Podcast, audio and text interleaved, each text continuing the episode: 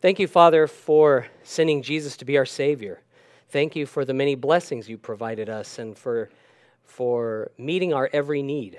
We thank you that you are good, and there's no one good but God, and that Jesus has come, who's offered us forgiveness and salvation and new life through faith in him.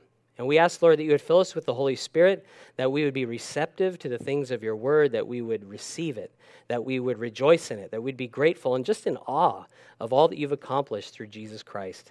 I pray, Lord, for those who are struggling, who are suffering. Think of the outbreak of disease and the fires and just the many tough things that are happening, these fiery trials that people are going through all across the world.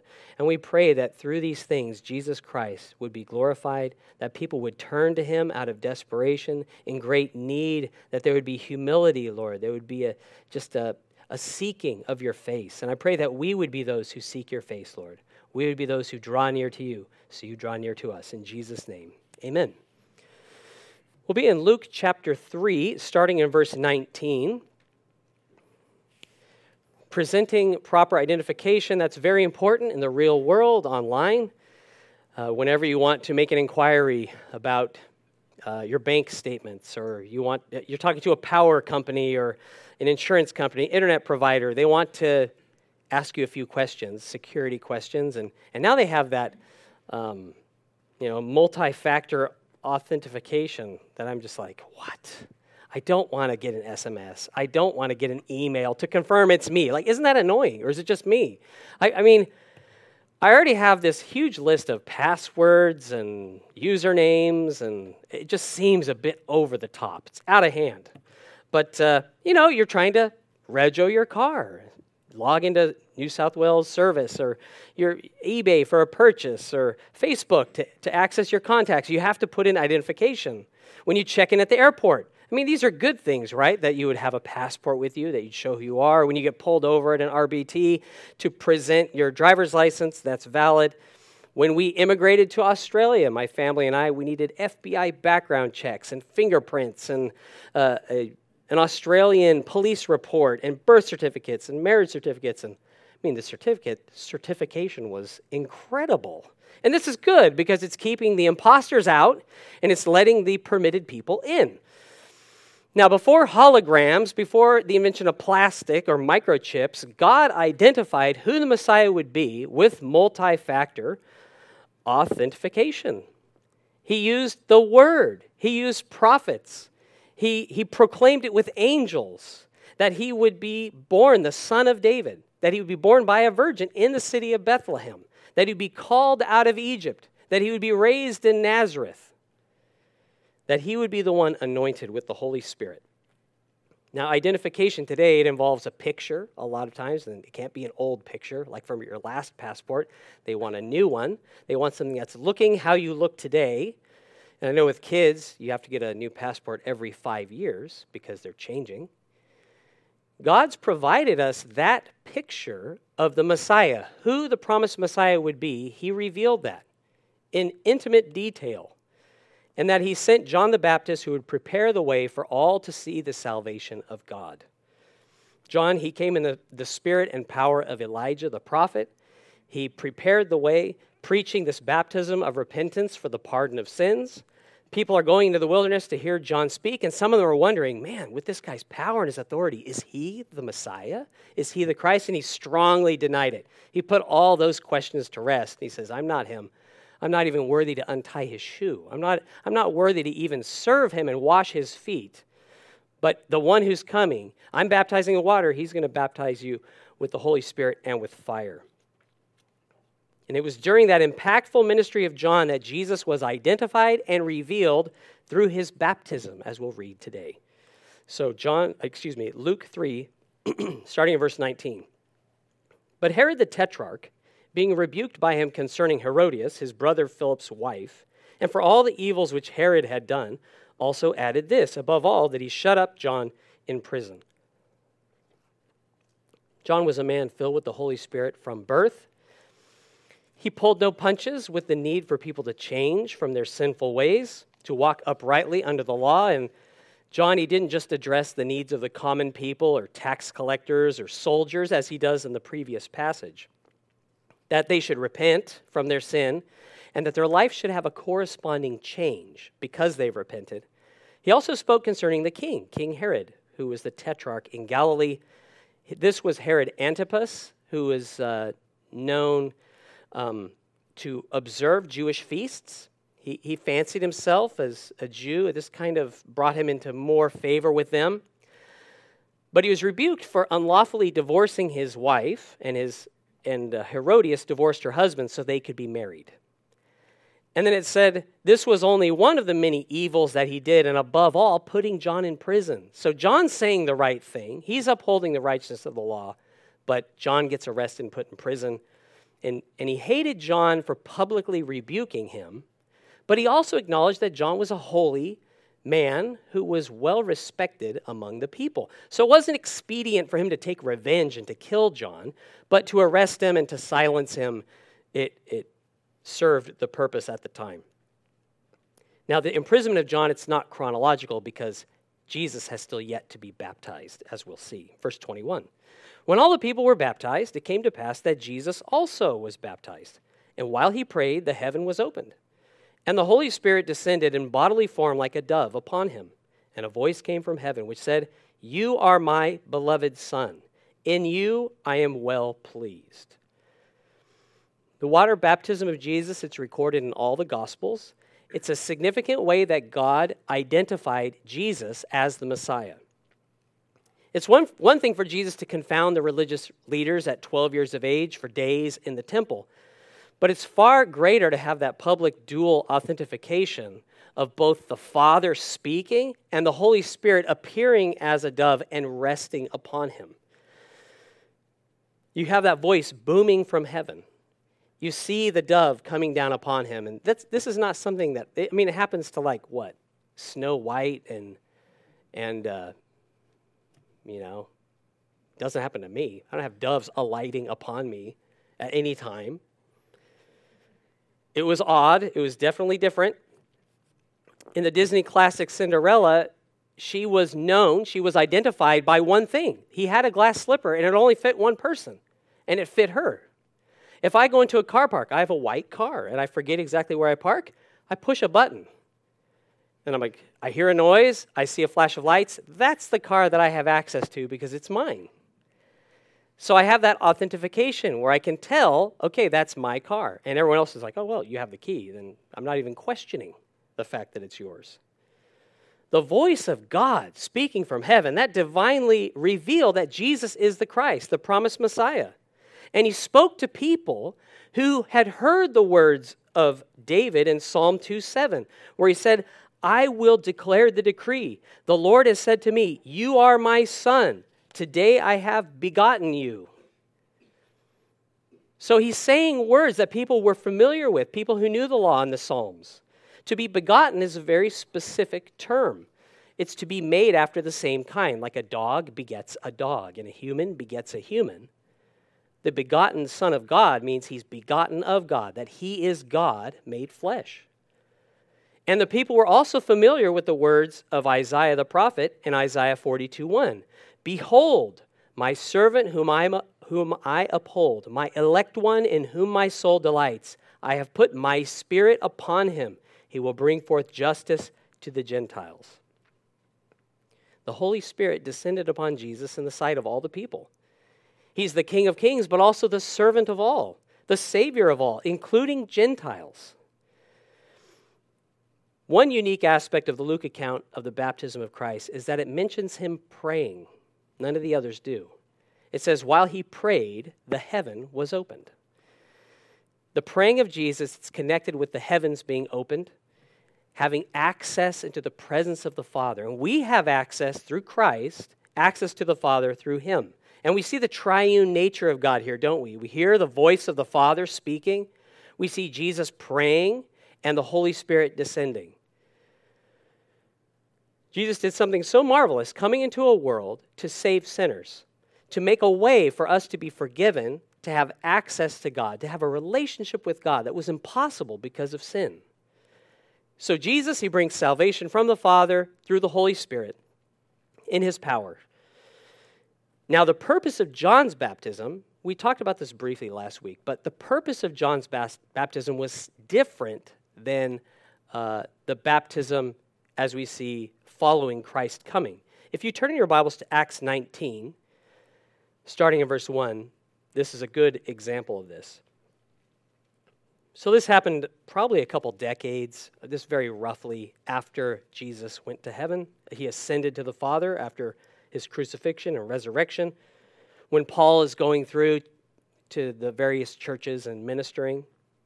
So Acts 19, verse 1, and it happened while Apollos was at Corinth, then Paul, having passed through the upper regions, came to Ephesus. And finding some disciples, he said to them, "Did you receive the Holy Spirit when you believed?"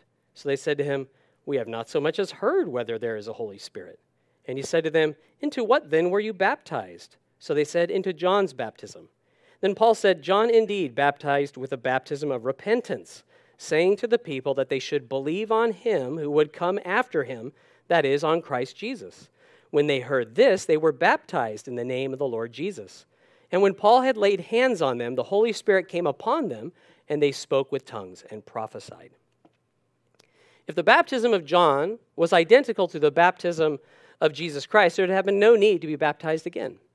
But they saw that they had been baptized to repent under John, but we're to be baptizing, the Scripture says, in the name of the Father, of the Son, Jesus Christ, and the Holy Spirit. The baptism, so John's baptism points to Jesus, and it's like the baptism that Jesus went points to the Holy Spirit. It shows who Jesus is, right? That was, John baptized people so people would believe on Christ, but Christ has come.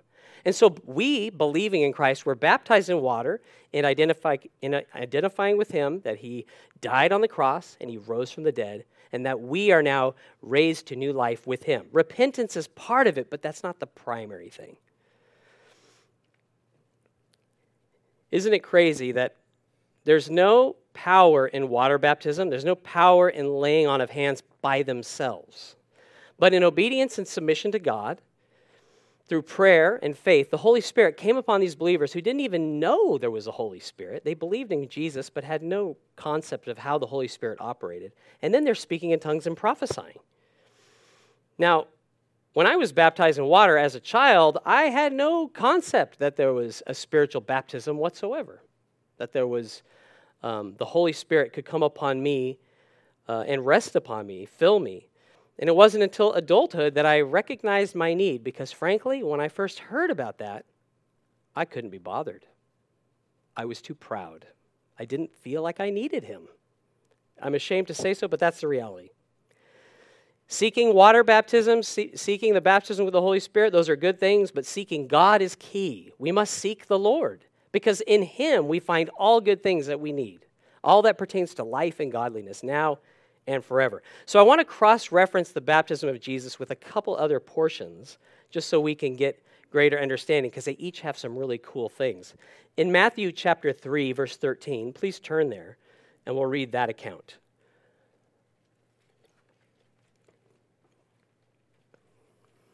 Matthew chapter 3, starting in verse 13.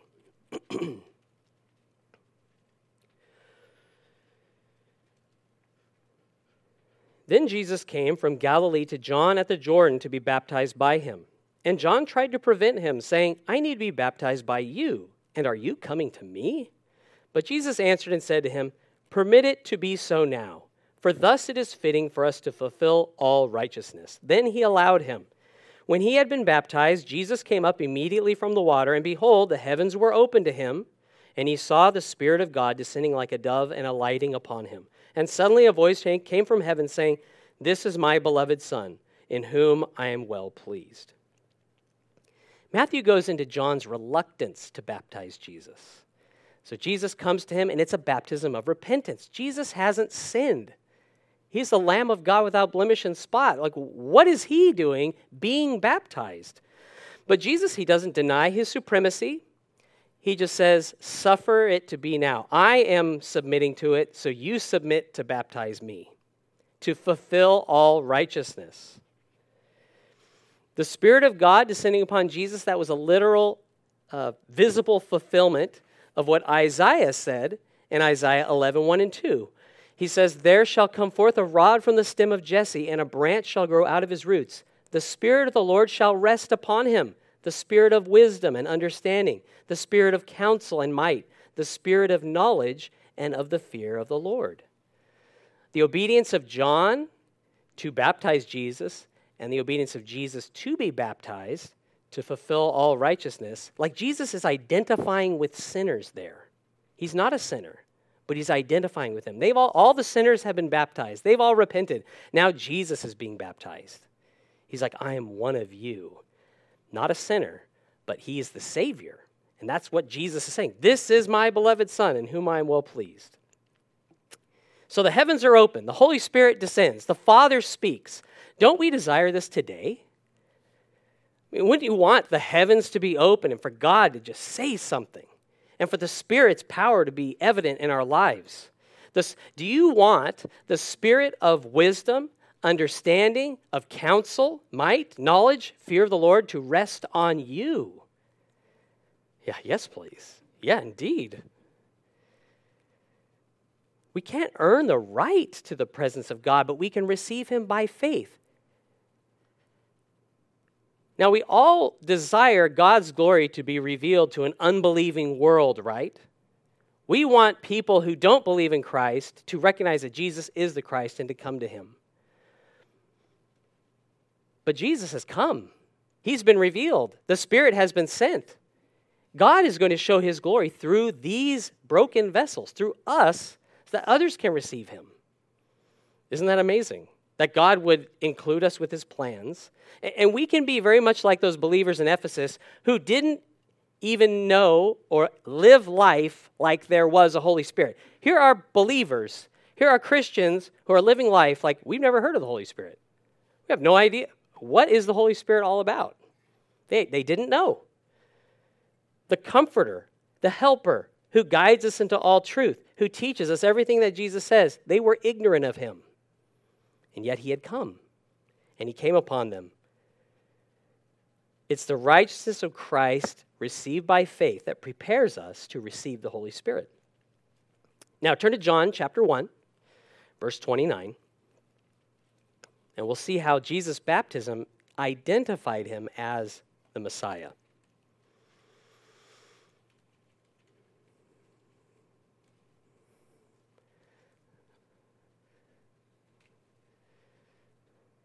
John 1:29. The next day John saw Jesus coming toward him and said, Behold, the Lamb of God who takes away the sin of the world. This is he of whom I said, After me comes a man who is preferred before me, for he was before me. I did not know him, but that he should be revealed to Israel. Therefore I came baptizing with water. And John bore witness, saying, I saw the Spirit descending from heaven like a dove, and he remained upon him. And I did not know him. But he who sent me to baptize with water said to me, Upon whom you see the Spirit descending and remaining on him, this is he who baptizes with the Holy Spirit. And I have seen and testified that this is the Son of God. John and his disciples, it says they baptized numerous people, multitudes of people. I mean, tens of thousands of people were baptized. And he says here, one of the main reasons why he baptized was so the Messiah would be revealed. John didn't know the identity of the Messiah yet. God had said, the Messiah will be revealed with a miraculous sign. The Holy Spirit will descend upon him and remain on him. That's how you know he's the Son of God. That's the Messiah you're looking for. So he's like baptizing all these people and just waiting for that to happen, whatever it was going to look like. And suddenly, you see Jesus coming out of the water immediately, the heavens being opened, he's praying, the Holy Spirit descends and rests upon him, and God the Father, he makes it very clear, this is my beloved Son, in whom I am well pleased. The Holy Spirit descending in the form of a dove, it takes me back to Noah. When the flood had ravaged the earth, God judged the world for its sin, and you have those 8 souls saved in the ark. Well, what did they do when the ark came to rest? It says that Noah sent out a dove. He sent out a raven, then he sent out a dove.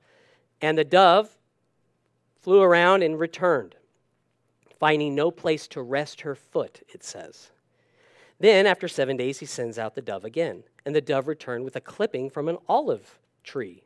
So it's like, all right, the waters are abating off the earth. There's trees visible now. Then the third time the dove was released, it did not return. Why? Because it found a place to rest. The world had been cleansed. It had been wiped of the sinful folks that were on the land. And you see the Holy Spirit now descending upon Jesus in a world that's fit for the fire, that's fit for judgment. And he finds that clean, holy place to set his feet on the Messiah, the Son of God. And he rested on him. He abided on him. The one who would bring salvation from judgment. Isn't that awesome? When that sign was fulfilled, then John, he starts leading people to Jesus. He says, that's the Lamb of God. And I know because it was confirmed with that sign. That's why I came baptizing. And it's happened. Jesus is the one. Follow him. John's baptism of repentance, the water baptism of Jesus, the coming upon and resting of the Holy Spirit upon Christ, that was all part of his divine plan, his eternal plan, and the order that God had in preparing the way, and then Jesus coming, and the heavens being opened, and it's just awesome to see how God orchestrates the events of our lives. And I think just as thinking about this aspect of water baptism and baptism with the Holy Spirit, because our eternal salvation rests upon faith alone in Jesus Christ, and not water baptism, and not baptism with the Holy Spirit, there's something in us that will resist them. And there may be different excuses or reasons for this. Like, well, I've been a Christian for a long time, and I'd be a bit embarrassed if I admitted that I hadn't been baptized in water. I know Jesus has commanded it, and that we're to identify with him, but is it really a big deal? It's not a salvation issue. And so you just dread that someone would say to you, oh, I would have thought you'd have been baptized by now. And that's like, ugh, that would just hurt. So you just kind of avoid it. You don't deal with it. Or it's just not convenient or something. The Bible tells us to be filled with the Holy Spirit by faith. That's Galatians 3:2. That we're to receive the gift of the Father that Peter speaks of in Acts chapter 2. The Spirit given in fullness to those who obey God. That's in Acts 5:32. Now, I don't know if you're born again. I don't know if you've been baptized with water or baptized with the Holy Spirit. But being baptized in water or operating in a spiritual gift does not make you a Christian anymore than visiting a house makes you the owner of the house. You've been bought with the blood of Jesus Christ, and we're called to submit to him. And as his children, we are to seek him. We're to surrender. And these are touchy subjects. Baptism in water, because they're very personal, right? Baptism in water, baptism of the Holy Spirit. They involve the surrender of our will, and physically and spiritually. And it was not up to John what sign God would use. Like, John didn't get to decide. It'd be cool if a bird dropped down. That's how I'd know. He didn't make that decision. God said how it was going to be, and it happened that way, how he identified Christ. And when we're baptized with the Holy Spirit, it's not for us to decide how the Holy Spirit is going to manifest himself. I mean, when Paul, something like scales fall from his eyes, and he goes and he preaches in the synagogue. Other people, like who we read here in Acts chapter 19, they prophesied and they spoke with tongues. 1 Corinthians 14:1, it says that we ought to desire spiritual gifts. The greatest is love, that fruit of the Spirit, but may our lack of gifting not spring from our lack of praying or our desire. All right, Luke chapter 3, verse 23.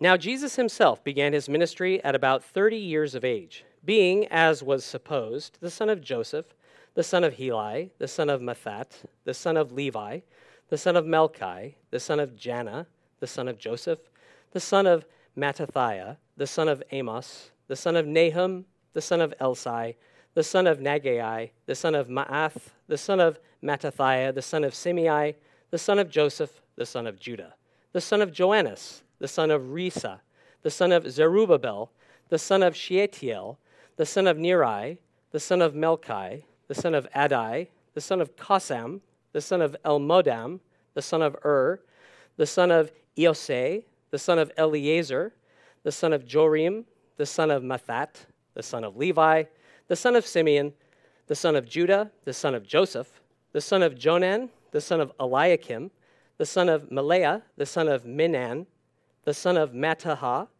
the son of Nathan, the son of David, the son of Jesse, the son of Obed, the son of Boaz, the son of Salmon, the son of Nashon, the son of Aminadab, the son of Ram, the son of Hezron, the son of Perez, the son of Judah, the son of Jacob, the son of Isaac, the son of Abraham, the son of Terah, the son of Nahor, the son of Serug, the son of Reu, the son of Peleg, the son of Eber, the son of Shelah, the son of Canaan, the son of Arphaxad, the son of Shem, the son of Noah, the son of Lamech, the son of Methuselah, the son of Enoch, the son of Jared, the son of Mahalalel, the son of Canaan, the son of Enos, the son of Seth, the son of Adam, the son of God.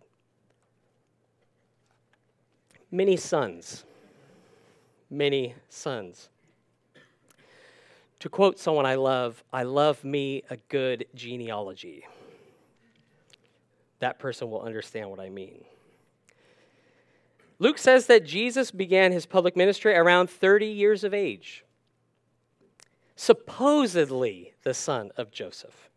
Now, that was at a time when the Levites would enter into ministry from the ages of 30 to 50. That was their time that they would serve. Interestingly, Joseph, he became second to Pharaoh when he was 30 years of age. David, he was anointed king in his youth, but when he was 30 years old, he became king.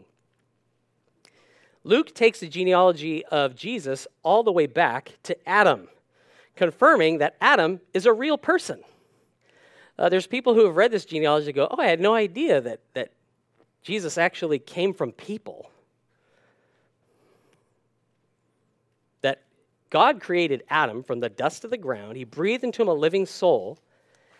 And some Christians would spiritualize the Genesis account of Adam and Eve as symbolic. Luke does not. So if you believe that Jesus is a real person, then you must believe that Adam is a real person too. Luke and Matthew both provide genealogies of Jesus, and they do differ slightly. And there's a lot of study that's gone into the differences. The Matthew one has some women in there. This Luke account doesn't. When these genealogies were presented in the first century, they were in no way discredited. It's very difficult to reconcile with ancient records that either cannot be found or because of the dispersion of Jews, the passage of time. But one thing is for certain, to be the Messiah, you have to be able to prove that you're connected with David, and Jesus does. And it goes all the way back to the beginning. I looked into the right of return today in Israel, that if you are a Jew, you are able to return to gain citizenship in Israel. Did you know that? It's pretty cool. But now you could be required to have a DNA test to gain admittance. So it's important for the Messiah to be able to prove he was the descendant of David. Jesus can. And I have a couple quotes here. One's from David Guzik in the Enduring Word Commentary. He says, Luke differs in the account of Matthew from David onwards, but they both end their genealogies with Joseph. The best explanation for this seems to be that Luke followed Mary's line, Jesus' actual lineage. And by the way, Jewishness is passed on by the mother. While Matthew followed Joseph's line, his legal lineage by adoption. This was Luke's point in his important phrase, being as was supposed the son of Joseph. Luke began with Joseph because he followed proper form and included no women in his genealogy. Now Matthew's writing to a Jewish audience. He goes back only to Abraham. Luke is writing to largely a Gentile audience, and he goes all the way back to Adam. That he's showing Jesus is the Savior for all people. Matthew Henry, he says this. It's a little bit more flowery, a bit more old school. He says, Matthew designed to show that Christ was the son of Abraham, in whom all families of the earth are blessed, that he was heir to the throne of David. But Luke, designing to show that Christ was the seed of the woman that should break the serpent's head, traces his pedigree upward as far as Adam. He was both the son of Adam and the son of God, that he might be a proper mediator between God and the sons of Adam, and might bring the sons of Adam to be, through him, the sons of God. Jesus, he's identified as Messiah through his genealogy, place of birth, that he was born of a virgin, his baptism, not to mention his transfiguration, his teachings, his miracles, his death, his resurrection, and his ascension, and many more things. I think it's John that said, you know, if all the things Jesus did were written down, the world would not be big enough to contain the books that would be written. But these are written that you might believe that Jesus is the Son of God and have life through his name. The voice of God, the Holy Spirit descending in the form of a dove and remaining on him, that was that divine authentication. Jesus said that his followers, they would be identified not by water baptism or spiritual gifting, but by the fruit of the Spirit of love. John 13, 34 and 35, he says, "A new commandment I give to you, that you love one another. As I have loved you, that you also love one another. By this all will know that you are my disciples, if you have love for one another." Isn't it remarkable that the God who created the heavens, who has all power and might, you know, who shakes Sinai with smoke and flames and thunderings and lightnings, he's like, I want to identify my people by love, that they love each other. Love that's sacrificial. Love for enemies. Love for neighbors. Love for family. Love for brothers and sisters in Christ who have different convictions and beliefs than you have. Love for the church. Love for people in government who have a different affiliation and different policies that are promoting those things that you don't agree with. You love them because we're of God and love is of God. The Bible says that that gracious, selfless, active love that's given through faith in Jesus Christ, that is of God, and everyone who loves is born of God and knows God. In 1 John 4, 7 and 8, it says that. It also says, he who does not love does not know God, because God is love.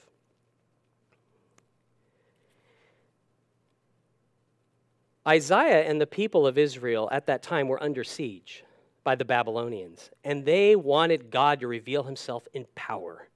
They wanted God to flex his muscles to show these heathen folks how powerful their God was and how he was able to save them and deliver them, as he had all those years before in Egypt. And they heard the insults and the rebukes. And they wanted God to show how powerful he was, like on Mount Sinai. And under the threat of destruction, it seemed like God's power was distant. Now, if you could please turn to the prophet's cry in Isaiah 64, verse 1. Just hear this longing for God to do something. Have you ever felt that way, where you're desperate? You're like, God, you need to do something. You need to show your power. You need to get people's attention. Of course, it's not us that need to get, you know, have our attention, because we always remember him. We're always loving like we should be, right? We're always filled with the Spirit and doing the things that please him, right? We're not worried or full of cares or burdened with grief that we refuse to hand off. Isaiah 64, verse 1. Oh, that you would rend the heavens, that you would come down, that the mountains might shake at your presence, as fire burns brushwood, as fire causes water to boil, to make your name known to your adversaries, that all the nations may tremble at your presence. When you did awesome things for which we did not look, you came down. The mountains shook at your presence. For since the beginning of the world, men have not heard nor perceived by the ear, nor has the eye seen any God besides you, who acts for the ones who wait for him. You hear that longing. It's like, oh, that you would come down, that you would reveal yourself in power with fire and with, you know, shake the world, God. We didn't expect that from you, but you did that, and we want you to do it again. We might share Isaiah's longing, but Jesus coming as the Savior and the Holy Spirit being sent has provided a changed condition for us. We're born again. A day is coming when Jesus is going to judge the world in righteousness. But we have the Holy Spirit, whom the Father has sent, the down payment for our salvation. Because we've received Christ, we've believed in the gospel, we've repented of our sin, the righteousness of Christ is imputed to us, and the Holy Spirit then rests upon us. Now turn to 1 Corinthians chapter 2, verse 9, where Paul quotes Isaiah, but then he goes beyond it. He explains how it fits in our context as followers of Jesus Christ today. 1 Corinthians 2, starting in verse 9. But as it is written, eye has not seen, nor ear heard, nor have entered into the heart of man the things which God has prepared for those who love him. But God has revealed them to us through his Spirit. For the Spirit searches all things, yes, the deep things of God. For what man knows the things of a man except the spirit of the man which is in him? Even so, no one knows the things of God except the Spirit of God. Now we have received not the spirit of the world, but the Spirit who is from God, that we might know the things that have been freely given to us by God. So there's agreement. The eye cannot see, the ear cannot hear all that God's prepared for us. There's so much that we do not know. Then he says, but God has revealed what was previously unknown, unseen, and unheard to us through his Spirit. When you're born again, the Holy Spirit comes into your life. You are a new creation in him. And when you are baptized with the Holy Spirit, you are empowered to do the will of God, to have a love and exercise gifts that were not even in your mind before. Jesus has come. He is risen in glory. The Holy Spirit has been sent to help and to guide, to direct us into truth. Jesus is interceding on our behalf with the Father. We're in the world, but we're not of the world. We've been born again. We've received the Spirit who is from God. Now, what does it say? To what end? Verse 12. That we might know and experience the things freely given to us by God. So then the question is, well, what has God given us? You could turn around and say, well, what hasn't he given us? But he's given us new life. He's given us forgiveness, a new identity as adopted children of God. He has made us co-heirs with Christ, co-heirs. We've received the Holy Spirit who causes our lives to produce the fruit of the Spirit: love, joy, peace, patience, kindness, goodness, gentleness, faithfulness, and self-control. Like all of those are present in my life because of God. Now there are seasons where there's not much fruit on the tree, and there may be seasons where that fruit's not evident because I haven't been trusting the Lord. But if you're in Christ, you're a new creation, and the Holy Spirit lives within you. He begins to produce those fruits, and you're able, it's like he is working with you to produce those fruits, that fruit of the Spirit.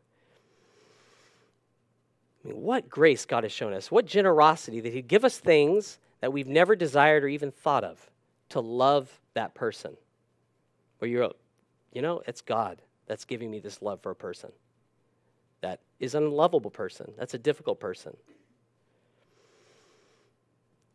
I want you to consider a few things. Just because God has given you something doesn't mean you've received it. Okay, I left the baptism of the Holy Spirit on the table for almost 20 years because I felt strongly I had no need. I had no desire to operate in certain spiritual gifts. I was like, I'd rather speak, 10,000 words in my own tongue than to speak in tongues. It was just pride. I had no desire. Just because we've received the forgiveness of God doesn't mean that we don't hold grudges. We can still hold grudges, and we hold on to unforgiveness. And we know that we should forgive, but we can't.